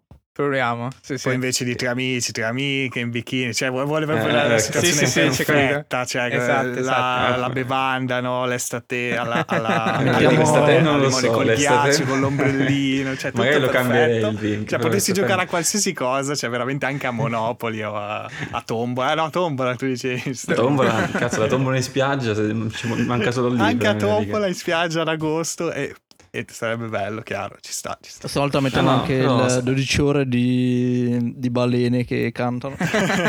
su, sì, sì, su Discord mentre giochiamo. 12 Quella- ore di radio- balene. Solo per Mattia. La radio del bar della spiaggia che trasmette Into the Breach eh, bassissima qualità. E- Farebbe scarsonissimo. Eric, Eric che va dal barista, scusi, potrebbe togliere questa musica, per favore? Non riesco a sopportare, non riesco a sopportare così pochi kilobits. eh, per Esatto. No, no, a parte questo, però, già immaginatevi comunque di solito in spiaggia è sempre quel momento, non, non fine giornata, però quando il sole incomincia già un po' ad abbassarsi, che spesso si gioca anche un po', molto spesso a briscola e a cagate varie, però ecco, eh, magari azzurro sarebbe una bella variante. I giochi di carte sono delle cacate per Mattia? Incredibile. Ascoltate Tricast. E, mm, e sì, mi piacerebbe giocarlo in quel modo perché secondo me si presta molto, è molto... Non so, forse anche le piastrelle mi ricordano, non so, le case del mare con i bagni particolarmente... Però cioè, è vero, sì, questo, sì, sì, però non ha, secondo me non ha tutti i torti, eh? cioè No, non no, ha- c'era un po' l'allure eh, estivo, con i colori comunque così accesi della scatola, delle piastrelle, a parte il fatto che le piastrelle ci sono anche quelle nere, però cioè rosse così, azzurrino, azzurro, giallo, cioè con la plancia che comunque è, come posso dire, è tutta chiara, no? Sembra quasi... Eh, sono abbastanza d'accordo adesso che mi ci fa pensare, ci sta. Sì, sì. E- Cioè, non è che va Eh. giocato per forza in spiaggia, questo è un volere di Mattia, però È sulla scatola, è sulla scatola, è scritto sulla Eh, sì. scatola. Comunque sì, Scritto in nelle generale, regole. in generale poi mi trovo d'accordo con quello che hanno detto anche i ragazzi prima. Eh, non c'è molto da dire nel, nel male perché, eh, come detto, è semplice, eh, la, la profondità, ehm, quella che c'è, poi si, si trova giocando perché appunto eh, la strategia appunto ehm, si- entra in gioco 90% quando sei con la plancia grigia, quindi senza la guida, e lì semplicemente devi ricordarti di far slittare tutto di una riga, magari nella riga dopo, perché se no non puoi incrociare colonne e righe con le stesse piastrelle. E questo magari a inizi può scombussare un pochino rispetto appunto ai playthrough che si sono, che si sono fatti prima con, ehm, con la plancia, con la guida. Eh, però è una bella variazione perché praticamente il gioco è come se avesse appunto un tutorial integrato. Che poi è una cosa, eh, nel gioco fisico quindi ci sono due tipi di plance, perché una sarà gri- oppure non lo so. eh, Sì, sì, è proprio Sono due tipi di un plancia, no? foglio, faccia davanti e faccia dietro. oh, ok- ah, ok, ok, è vero, è vero, double face. Sì, E sì, sì, però sì. vorrei tanto, cioè Azul Giant è super figo, vedo anche, c'è la, valigetta, cioè la, valigetta è veramente da, da- da da, mm, cittadina spagnola vicino al mare, cioè veramente per quanto riguarda il concept e le, i vibes è molto, molto potente. Poi il, il gioco, eh, detto, come detto prima, è semplice, però è divertente da giocare in generale. Quindi questo, questo, era Abzu. no. ecco, quello che mi piacerebbe capire da voi ragazzi è cosa pensate um, del concetto di astratto. Quindi se a voi è piaciuto, se non vi è piaciuto, se in realtà um, non vi è sembrato neanche un astratto stile scacchi o go perché um, il tema si è, si è appiccicato sopra molto bene o voi, i vostri pareri, visto per discutere di qualcosa. Eccoci, eccoci. No, io parto a cannone, proprio a cannone, perché secondo me è una suddivisione che eh, in maniera, diciamo, collaterale viene fatta anche nei videogiochi, nel senso che tendenzialmente i videogiochi hanno sempre un contesto, eh, però a volte il contesto è talmente minoritario rispetto al gameplay che è come se non esistesse, cioè mi viene in mente Nioh e Nioh 2, cioè la storia feudale eh, giapponese, diventa veramente così minuscola rispetto al gameplay e al combat system che sì c'è, è figo, però diciamo che il gioco è figo poi per, per le meccaniche in sé, ecco. Se non ci fossero quelle, il resto il gioco non varrebbe la pena probabilmente neanche di comprarlo. Ehm, quindi ho, ho, visto un forte parallelismo. Alla fine ehm, è chiaro che qual è la, la, il pro? Il pro di un gioco che magari eh, si libera un attimo dal contesto è quello di poter applicare delle regole un po', un po libertine, no? che non devono per forza essere legate a un contesto di verosimiglianza con la realtà dei fatti o la realtà del contesto, fantasy o mm, qualsiasi cosa sia, insomma. E in realtà io non ho preferenze, quindi apro parlando per mezz'ora senza poi rispondere alla domanda. Nel senso che cioè, sta tutto banalmente alla qualità del gioco, cioè non non mi interessa a priori se gioca un contesto forte, importante o non ce l'ha proprio, eh, oppure se è solo contesto- contestuale, diciamo, se non ha senso senza il proprio contesto, perché sia fatto bene, nel senso che scorra via liscio. In questo caso di Azul ho apprezzato molto che fosse un gioco astratto, perché le regole del gioco, che palesemente non hanno nulla a che vedere con il montare piastrelle per davvero in un bagno, eh, in realtà funzionano molto bene, ecco. Eh, quindi, quindi in realtà va bene così per me.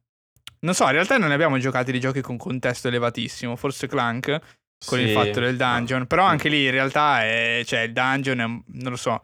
Non so se è considerato astratto Clank, non credo, Tommaso. No, lì no. È perché la storia comunque ti porta avanti. Qui so, sì, Azul c'è il contesto, però non è che mh, mm, non c'è una storia portante per le azioni che fai, sì, ma sì. neanche The Crew alla fine. Quindi sì, cioè, se, secondo me è come dice Eric, però aggiungendo che poi dipende cosa cerchi ovviamente. C'è stato il periodo in cui ti, ti diverti di più con giochi del genere, che ne so, eh, mi viene in mente appunto dal punto di vista di videogiochi, un qualcosa di simile a Peggle. Peggle ce l'ha una, una sorta di contesto dietro, una mini trama, qualcosina, ad, ad ogni quadro che affronti. Però ecco, è così in secondo piano che appunto eh, funziona un po' da mix di puzzle bubble, cioè mix eh, di vari tipi di, di, giochi, tra cui per esempio Puzzle Bubble, che appunto è il gioco da cui prende ispirazione anche Peggle. E lì giochi per fare quella particolare azione, come in Azul pia- giochi per piazzare le piastrelle e fare punti, in Peggle um, spari, le, spari le, le biglie, distruggi le palline di un certo colore e non ti importa di nient'altro. Secondo me dipende anche un po' da cosa cerchi, perché ovviamente un qualcosa che ha un contesto dietro che si tira anche le azioni che fai è sicuramente più complesso e, e magari devi aver voglia anche tu di farti investire dalla, dalla, narrazione. È come appunto mettersi in un bel, non so, un bel gioco in single player dalla trama abbastanza presente, eh, ma anche magari open world, però dalla trama abbastanza forte, che so, The Witcher magari e appunto un peggle, dipende anche un po' da cosa cerchi, poi ovviamente di base se la qualità è presente in entrambi ti diverti in entrambi però. Sì esatto, infatti io avrei fatto come esempio di, di contesto Mattia, eh, The Witcher mi va benissimo, però secondo me poi Fallout è veramente è la, è il, è il, padre insieme a Skyrim. E il resto, c'è un gioco che le cui meccaniche sono veramente molto numeriche alla fine della fiera, c'è poco gameplay, lasciatemi passare il termine di per sé, perché le azioni che fai sono molto poche e chiaramente poi che è la parte proprio di storia di roleplay che di contesto molto potente, ben scritto, che ti avvolge. Tendenzialmente però sono esperienze molto più pesanti, eh, almeno nei videogiochi in cui eh, per poter entrare, solamente per poter entrare nel gioco significa entrare nel contesto e quindi essere investito di tutta una serie di informazioni che appunto contestualizzino eh, quello che ti accade in maniera più realistica possibile perché sennò altrimenti cade un po' il gusto del gioco, chiaramente essendo basato sulla narrazione e quindi spendi tanto tempo solamente a fare quello e a entrare nel mood. Quindi sono abbastanza d'accordo con questo tipo di visione. Non so Ale cosa, cosa ne pensa se gli interessa sì, o se come già, noi... Sì, sì, avete già detto tanto. Non, non ci ho neanche pensato in realtà al, a questo fatto. Mentre parlavamo non ci ascoltava, incredibile. no, no, mentre parlavate sì, intendevo in generale mentre giocavamo ai vari, ai vari giochi, cioè anche The Crew ci aveva dato il contesto Tommaso degli astronauti, eh, ma me ne fregava veramente poco, cioè il mio scopo poi mentre giocavo era completare la missione, no? Eh, ma in modo molto Uh, come si dice, uh, cioè senza, senza il corto termine. Che... Come? Cioè guardare il corto termine, comunque l'immediatezza di quello che dovessi sì, fare. Sì, sì, l'immediatezza della, dell'azione. Che... Cioè alla fine nei giochi tendiamo forse no, a definire arcade, no? Cioè più arcade o comunque sì, più sì, magari, esatto. eh, quindi cioè, vai a fare il banalissimo punteggio eh, come, come tanti anni fa dove giochi per veramente fare meglio del tuo amico, che sia un gioco di corse, che sia un platform semplicemente più piuttosto, comunque altre robe del genere, uno sparatutto con le astronavine, eccetera, cioè dove comunque c'hai un contesto che è talmente minimo che non ti deve interessare per proseguire, devi sconfiggere no, il gioco, capito? E invece, ecco, magari sui giochi da, da tavolo immagino che Tommaso mi correggerà, però forse più questo discorso si fa magari su quelli di ruolo effettivamente, no? da Dungeons and Dragons in su, cioè dove comunque poi il contesto narrativo e la capacità del, del master di narrare comunque le vicende, di tirarti dentro, eh, poi è determinante nell'esperienza dove comunque poi si metti a tirare dadi, a fare, oh, poi ok, magari visto che non mi intendo, immagino ci siano i vari giochi con le loro regole, però non penso che possa tanto funzionare un gioco per dire con delle buone regole, ma senza tutto l'impianto attorno narrativo tipico no, di, di, questo gioco. Quindi che so, ci mettiamo noi quattro a giocare nostro, con la nostra tabella, con i personaggi e ci scontriamo tra di noi oppure sconfiggiamo dei mostri, ma senza che ci sia una storia attorno che ci ha portato a sconfiggere il mostro, cioè non funzionerebbe, immagino. Eh, non so, ecco cosa, cosa ne pensi tu Tommaso, visto che magari, anche se in realtà so che ti avevo già chiesto, non è che hai, non giochi particolarmente a, di ruolo. Sì, sì, il ruolo non, non sono, diciamo, la mia... The eh, cup of tea, non sono la mia tazzina da tè. In che senso? sì, no, eh, no, però io in realtà li vedrei tutti. Adesso forse sono un po' spartano, però come un unicum, nel senso hai i giochi di ruolo che sono a un estremo e poi hai gli astratti che sono dall'altro probabilmente. Mm, ci sì. sono comunque tanti altri giochi che sono una via di mezzo, adesso magari lo dico così a caso Eric Gloomhaven, piuttosto che ehm, sì, sì, esatto. alt- i giochi legacy che tendenzialmente ti sparano dentro una storia, sono costruiti per seguire quella storia lì. Um, non, saranno, non arriveranno mai ai livelli di un GDR, però mm, hanno comunque un buon livello di immersione e mh, mm, poi a posteriori dirai eh, ti ricordi cosa ha fatto quel personaggio piuttosto che quella situazione e lì secondo me la capacità di portarti così dentro in un gioco da tavolo non è scontata e quando ci riescono è un buon risultato. Certo. Eh beh, poi anche Root che ci hai fatto vedere, no? Quello con le varie fazioni di animali, eccetera. L'immagino che comunque una componente che ti tira dentro da quel punto di vista ci sia alla fine, no? Comunque la, giocare una fazione ti cambia molto anche il gioco, quindi comunque conoscerla diventa importante, eccetera. Poi magari, vabbè, la, non hai una storia, però comunque seguire quello che fanno vari, le varie fazioni, i personaggi ti, è interessante, cioè comunque è importante, ecco, non è che li tratti come pedine banali, magari. Sì, sì, lì c'è molto focus sulla fazione, quindi riconoscerai sempre i gatti perché fanno una serie di cose, i topi perché fanno una serie di cose, eccetera, eccetera. Poi vabbè, questo qua magari lo lasceremo un'altra puntata se mai lo vedremo. sì, e, sì, sì. Ehm, e niente, no, sì, sì, sono d'accordo. Va bene, allora direi che abbiamo fatto il nostro minutaggio eh, come ogni due settimane. Eh, se nessuno ha nient'altro da aggiungere, direi che possiamo andare in chiusura. Non so, ditemi voi.